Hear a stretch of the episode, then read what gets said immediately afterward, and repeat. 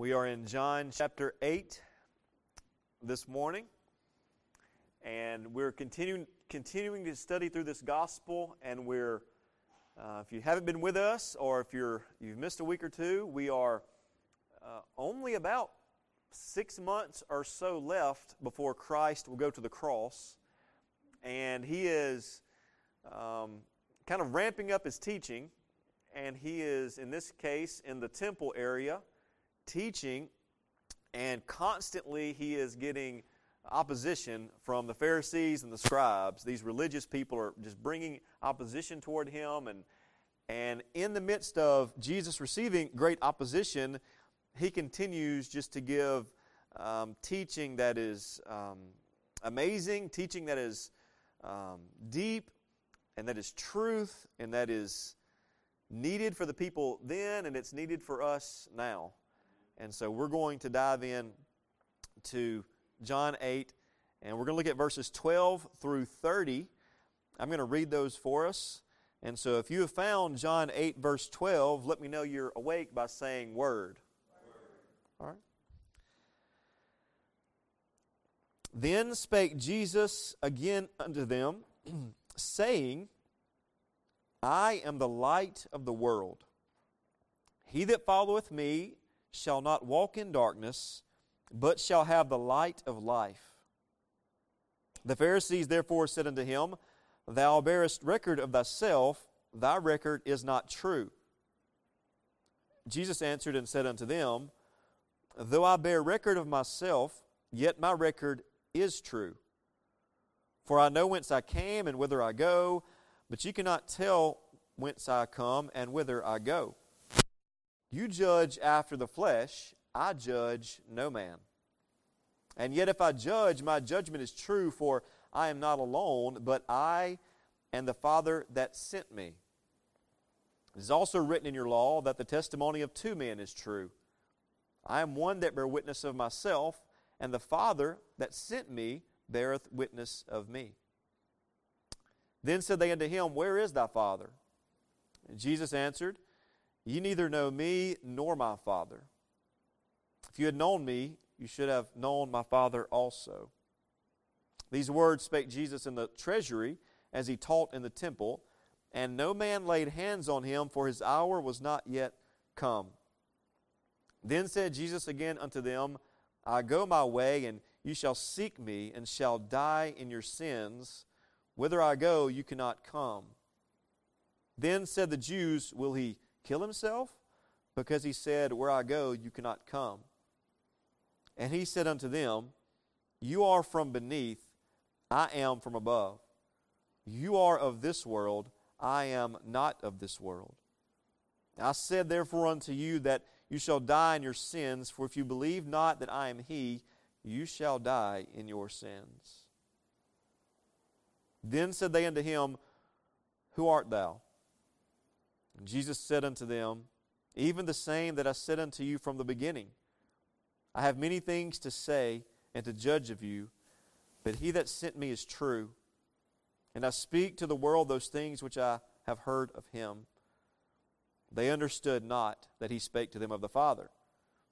Then said Jesus unto them, When you have lifted up the Son of Man, then shall you know that I am he, and that I do nothing of but as my Father hath taught me, I speak these things. And he that sent me is with me. The Father hath not left me alone, for I do always those things. These words, many believed on him. I'm going to give you six truths from this passage that I hope will help us um, think deeply about uh, the Lord and, and who He is in our lives. So, number one, um, is this Jesus Christ is the light of the world. I see that in verse 12, and I told you earlier, previously in this series, I told you there are seven I am statements of Jesus in this gospel. The first one was in chapter 6 when Jesus said, I am the bread of life. And now we find the second, which is again in verse 12. He spoke and said, I am the light of the world. Some scholars believe that uh, Jesus is coming here uh, to the treasury area of the temple, and it's morning time. And some believe it's early and that he is teaching. And as he's teaching, the sun is rising. And so as the sun comes up to bring light into a dark world, right, Jesus says, I am the light of the world. Others believe Jesus is referring to these lamps they had set up in the temple that would light the place up. Uh, and so, as they would see the, the lamps there would bring light, Jesus is saying, I'm the light of the world. And so, there are different uh, scholars say different things about this light, but as I read this uh, here in ch- verse 12, my first thought was John chapter 1. Flip back to John 1 with me, if you have your Bible there. Flip to John 1 or look on with someone next to you. Find verses 7 through 9 of John chapter 1. It's talking here about uh, it's talking about John the Baptist, and it says, The same came for a witness to bear witness of the light, that all men through him, Christ, might believe. He was not that light, but was sent to bear witness of that light. That was, which is Christ, the true light, which lighteth every man that cometh into the world. When Jesus makes this statement in John 8 12, and he says, I am the light of the world, what he is really saying to them and to us is that he is the exclusive source of life and truth to the world. That if we are going to see truth and have life and life abundantly and life eternally, there is one light which we must gaze upon, and that light is Christ. I want to say that again because I don't know that our world believes like we do on this, right? The world says there are multiple ways to God, multiple ways to heaven. The world says there are other men or gods or activities that can lead us to truth. And when Jesus says this, we, we believe clearly He is the light of the world. He is the way to God. He is the way to understanding. There, I would say, and, and I hope you would agree with me, I think you would agree with me, that many people in this world are walking around spiritually blind. They're grasping for things. They're looking for, for um, happiness through success or relationships or money or possessions or comfort or whatever it might be, even health. Looking for happiness in all these different things. When we see that Jesus is the only one who can bring true light to a dark life. And I'm reminded again as I, as, as looked at verse 12 of Genesis 1. You know this, but let me read it to you. In the beginning, God created the heavens and the earth, and the earth was without form and void, and darkness was upon the face of the deep. And the Spirit of God moved upon the face of the waters. And you finish this statement for me. You ready? And then God said, Let there be light, and there was light. And so, to a dark world in the creation, God said, Let there be light, and He brought light. And thousands of years later, God said it again, Let there be light. And this time it was the light of the world, His only Son, Jesus Christ. Now, when Jesus came, we know it was a dark time. As a matter of fact, God had not really spoken to His people and worked through His people in, in several hundred years. And so there was this, this period of, of church history, of Christian history and then God sends the light.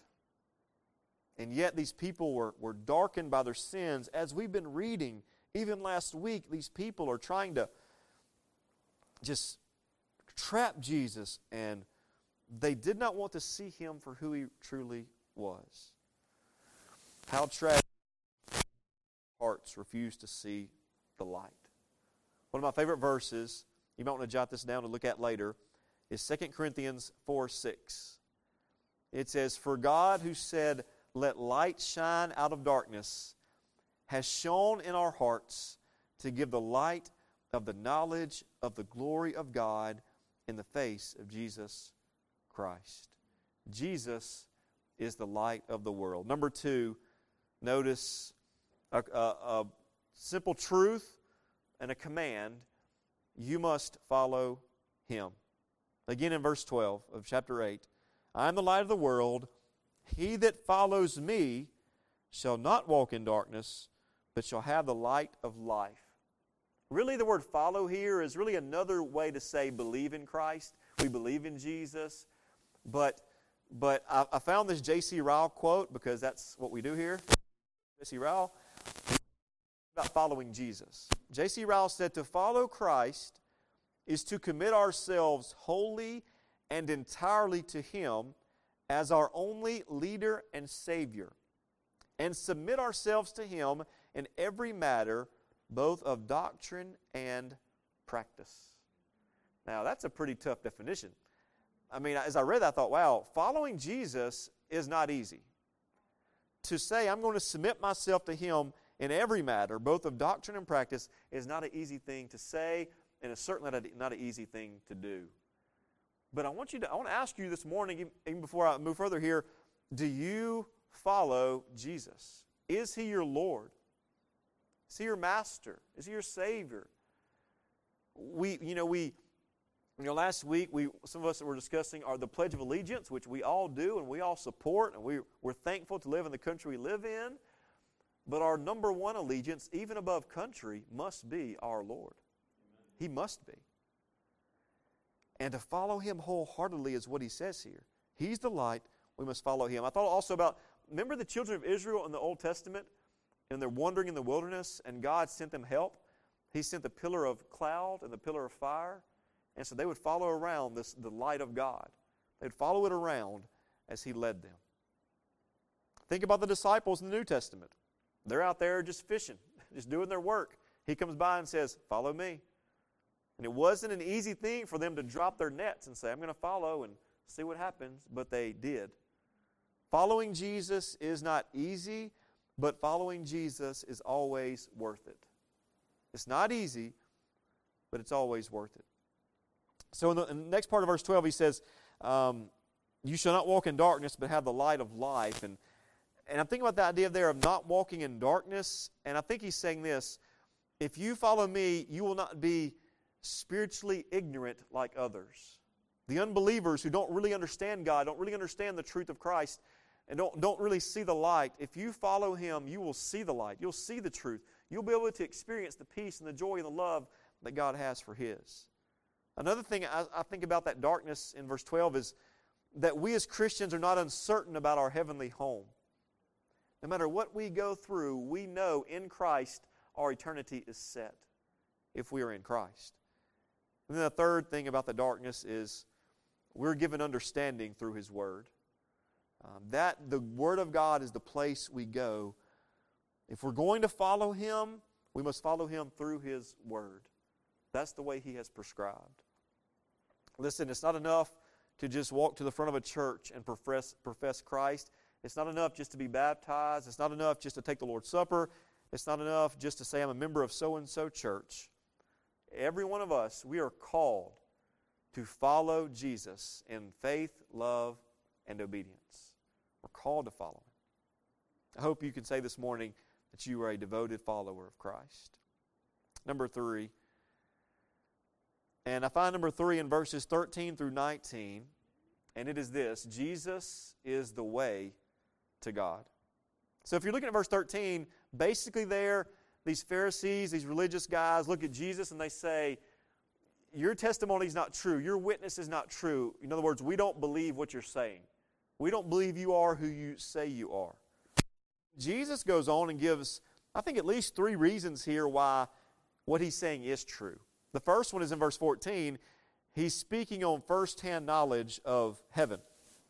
He says, I know from whence I came and, and where I'm going, and you cannot tell whether I come and whither I go. Jesus is saying here, I come from, from heaven. Have you ever gone somewhere on a trip and then you come back home and try to tell people how great it was and you can't really explain it? And you say this, you say, you just had to be there. You just had to be there to experience what it was like. Can you imagine Jesus, who left the glory of heaven, came to earth, and he's trying to explain earthly, heavenly things to earthly people, and they're hard headed, they just can't get it. What Jesus is saying is, I've been there, and now I'm here, and I'm giving you the truth of who I am from a heavenly perspective. In verse 15, a second thing he says about this is, is that Jesus judges according to, again, a heavenly perspective. The Pharisees judge with an earthly mindset. They, they were very critical of people, and they didn't judge according to right judgment as we studied previously. but Jesus is always right in his judgment. Verse 15 does not mean that Jesus does not judge, by the way. It just means he does not judge the way they judge. He judges properly, he judges correctly. And then in 16 through 18, um, the third thing about this point is that Jesus had corroboration from a great source. I heard this story a while back, and I don't know if this is true, but I'm reminded of it here. There was this kid in the neighborhood, a neighborhood who was uh, just out playing in the neighborhood, and some other kids came up, and the, the local bully started pushing him around, and they got in a fight, and the bully beat this kid up, beat him up pretty bad. And so they both, later on, they left, they go back home, and so the kid that got beat up told his dad. And he got, you know, he's got messed up face, he got, he got punched in the face, he's bloody. And his dad's like, you know what, I'm going to walk down their house and we're going we're going to set this straight. And so the dad and the son walk down the street to the bully's house. He knocks on the door. The dad of the bully comes out and he begins to talk to him about it. And then the bully's dad beats him up. And so they're back at home, and the story is told, if this is true, I don't know, that they, when, when the mom showed up, they're like, Mom, you got to go down there and take care of business. you got to go whoop the mom. And she was like, No. But how many of us have ever said or ever felt in your life, like, if I just had my dad here, right? Or my dad can beat up your dad. Remember that? We used to say that as a kid. I used to say that a lot as a kid because I couldn't beat up anybody, but my dad could. So I used to say that a lot. Look, what's the point of that? The point of that kid, that kid thought he was going to bring his dad. He thought he had stronger power, a higher authority behind him. Didn't work out that way. But the reason we say, my dad can beat up your dad, is there's power or authority behind it. And in a more serious way, Jesus says here in verses 16 through 18, He says, I am who I say I am, and here's my proof. My Father in heaven corroborates my testimony. He sent me, and that is a stamp of approval that I am the Son of God. We get this. I think we understand this. But the people listening to Jesus talk in that temple did not get it. They did not, most of them did not understand what he's saying. In verse 19, he says, They say, Well, where is thy father? They're still thinking earthly here. They're looking for his father. Where's Joseph? You know. He says, You, you neither know me nor my father. If you had known me, you should have known my father also. Again, in verse 19, we see the, uh, the fact that Christ is the exclusive way to God. He is the only way. And the enemies of Christ are ignorant of this truth. I'm reminded that many people in our day claim to know God, but they don't get their understanding from the Bible. And if you don't get your understanding about God from the Bible, your understanding will be wrong. It will go askew, it will go amiss, because this is where we learn of Him. The God of the Bible is the one true God, and everything we need to know about Him is found here. That's why there's so many religions, so many cults, because people begin to take everything else as truth instead of the holy word. And look, let's be honest, there's some things in the word we may not always like or we may not always want to do or we find it hard to believe, but if God's word says it, as believers, as his children, we should follow it. Amen. Right? As we understand what it says. In his scripture we found out we find out about his holiness, his justice, his righteousness, his mercy, and His grace. And even still, even still in verse 19, Jesus says, If you know me, you know the Father.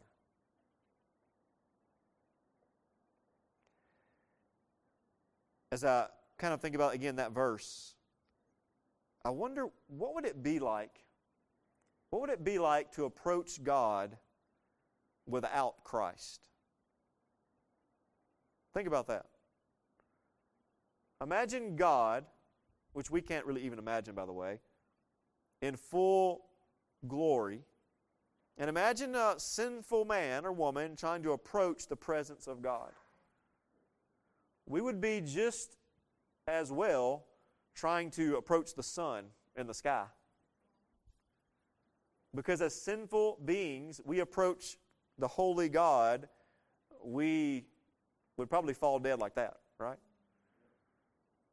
But we are able to approach God through Christ.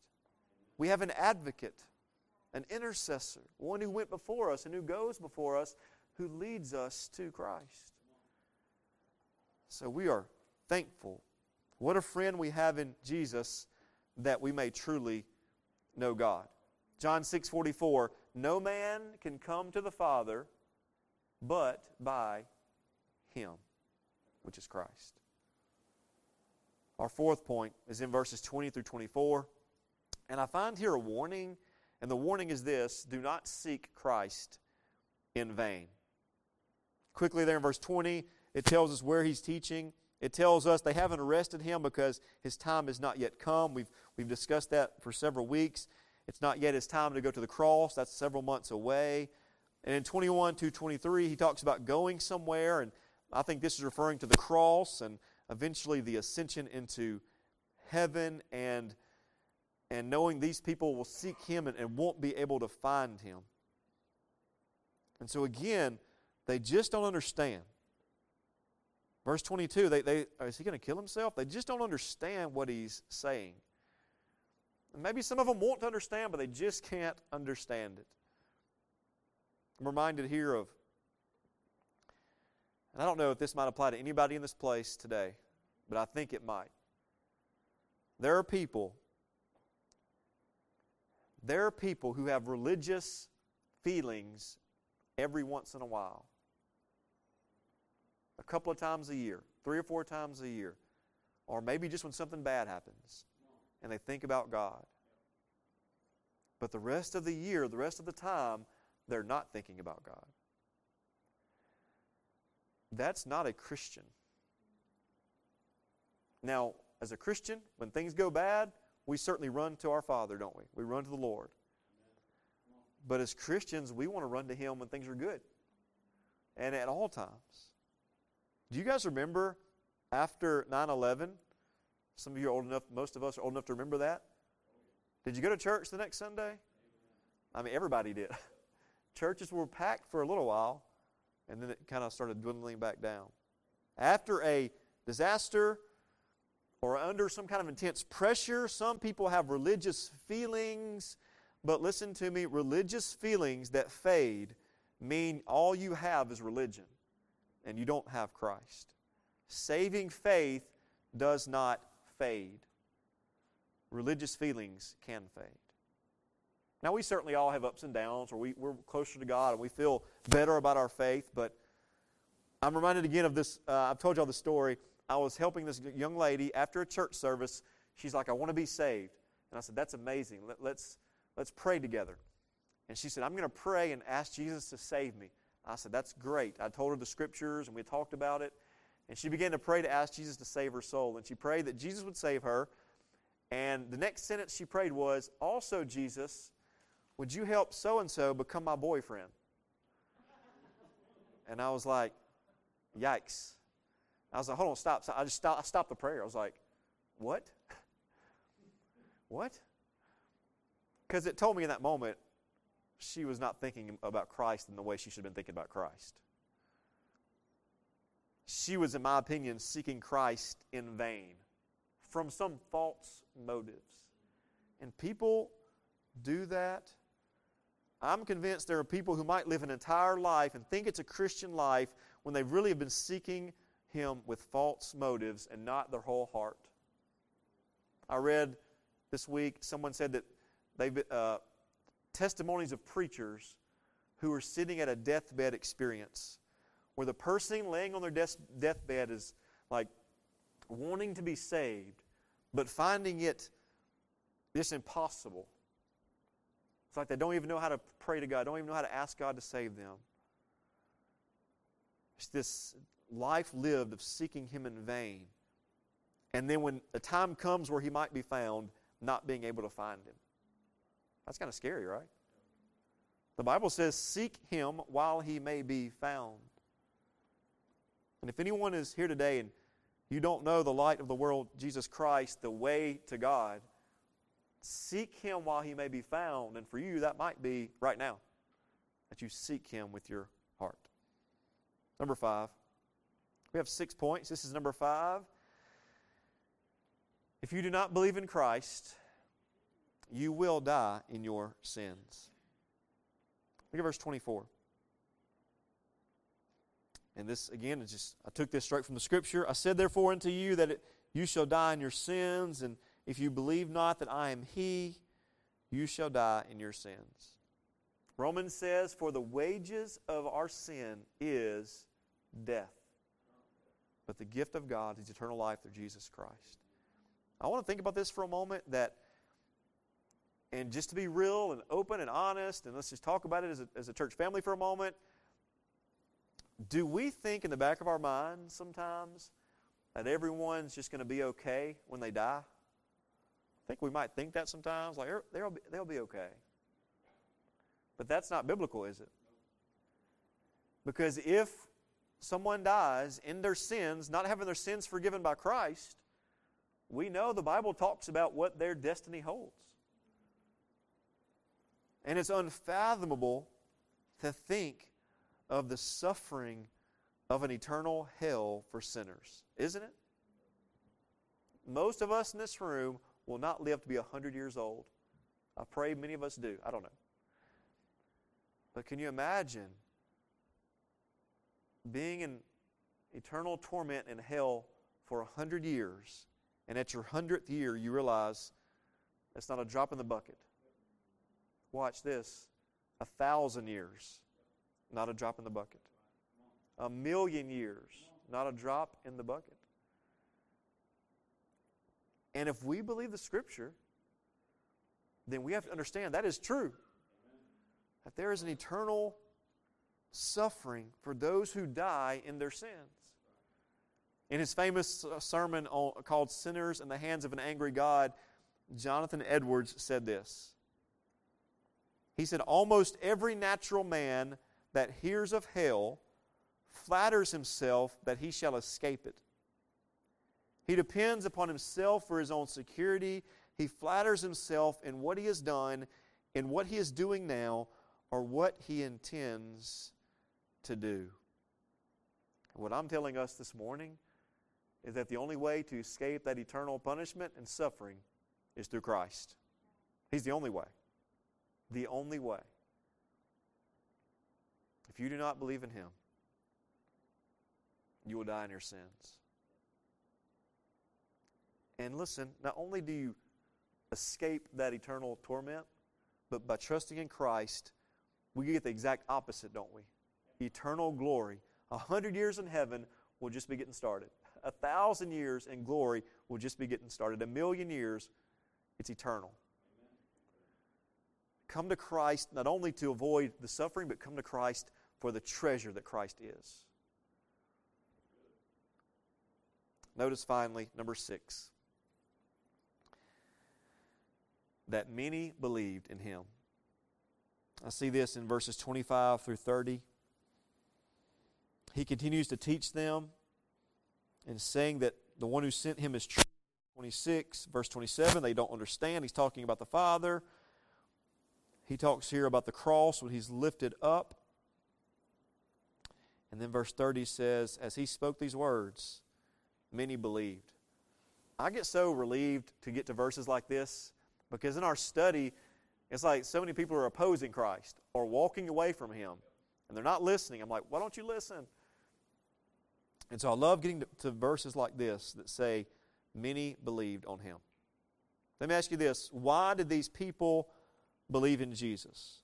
Why did they believe? Is it because He just taught them so much and did miracles and just wore them down with the amount of teaching? Did, did they begin to believe because they were people of strong faith? Did they begin to believe because they thought it was a good idea to believe? Can I say that they began to believe because God revealed the truth to them?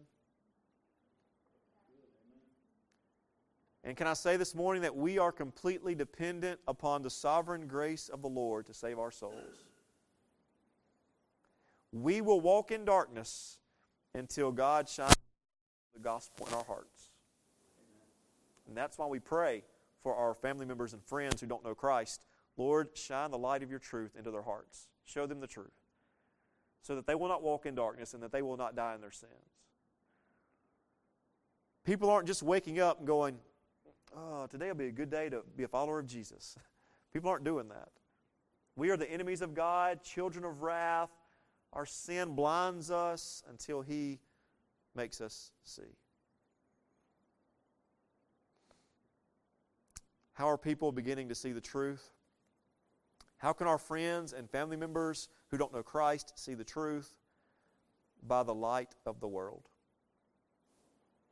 Let me give you a, another Ryle quote that I've used, uh, I think, a couple months ago, but I love this quote. It says, Christ is to the souls of men what the sun is to the world. He is the center and source of all spiritual light, warmth, life, health, growth, beauty, and fertility. Like the sun, he shines for the common benefit of all mankind, for high and for low, for rich and for poor, for Jew and for Greek. Like the sun, he is free to all. All may look to, at him and drink health out of his light. If millions of mankind were mad enough to dwell in caves underground or to bandage their eyes, their darkness would be their own fault and not the fault of the sun. So, likewise, if millions of men and women love spiritual darkness rather than light, the blame must be laid on their blind hearts and not on Christ. Their foolish hearts are darkened. But whether men will see or not, Christ is the true sun and the light of the world. There is no light for sinners except in the Lord Jesus Christ. And I commend our Savior, to everyone this morning. That we go to Him in prayer, that we go to Him in worship, and that if you don't know Him, you flee to Him for salvation. Let's bow.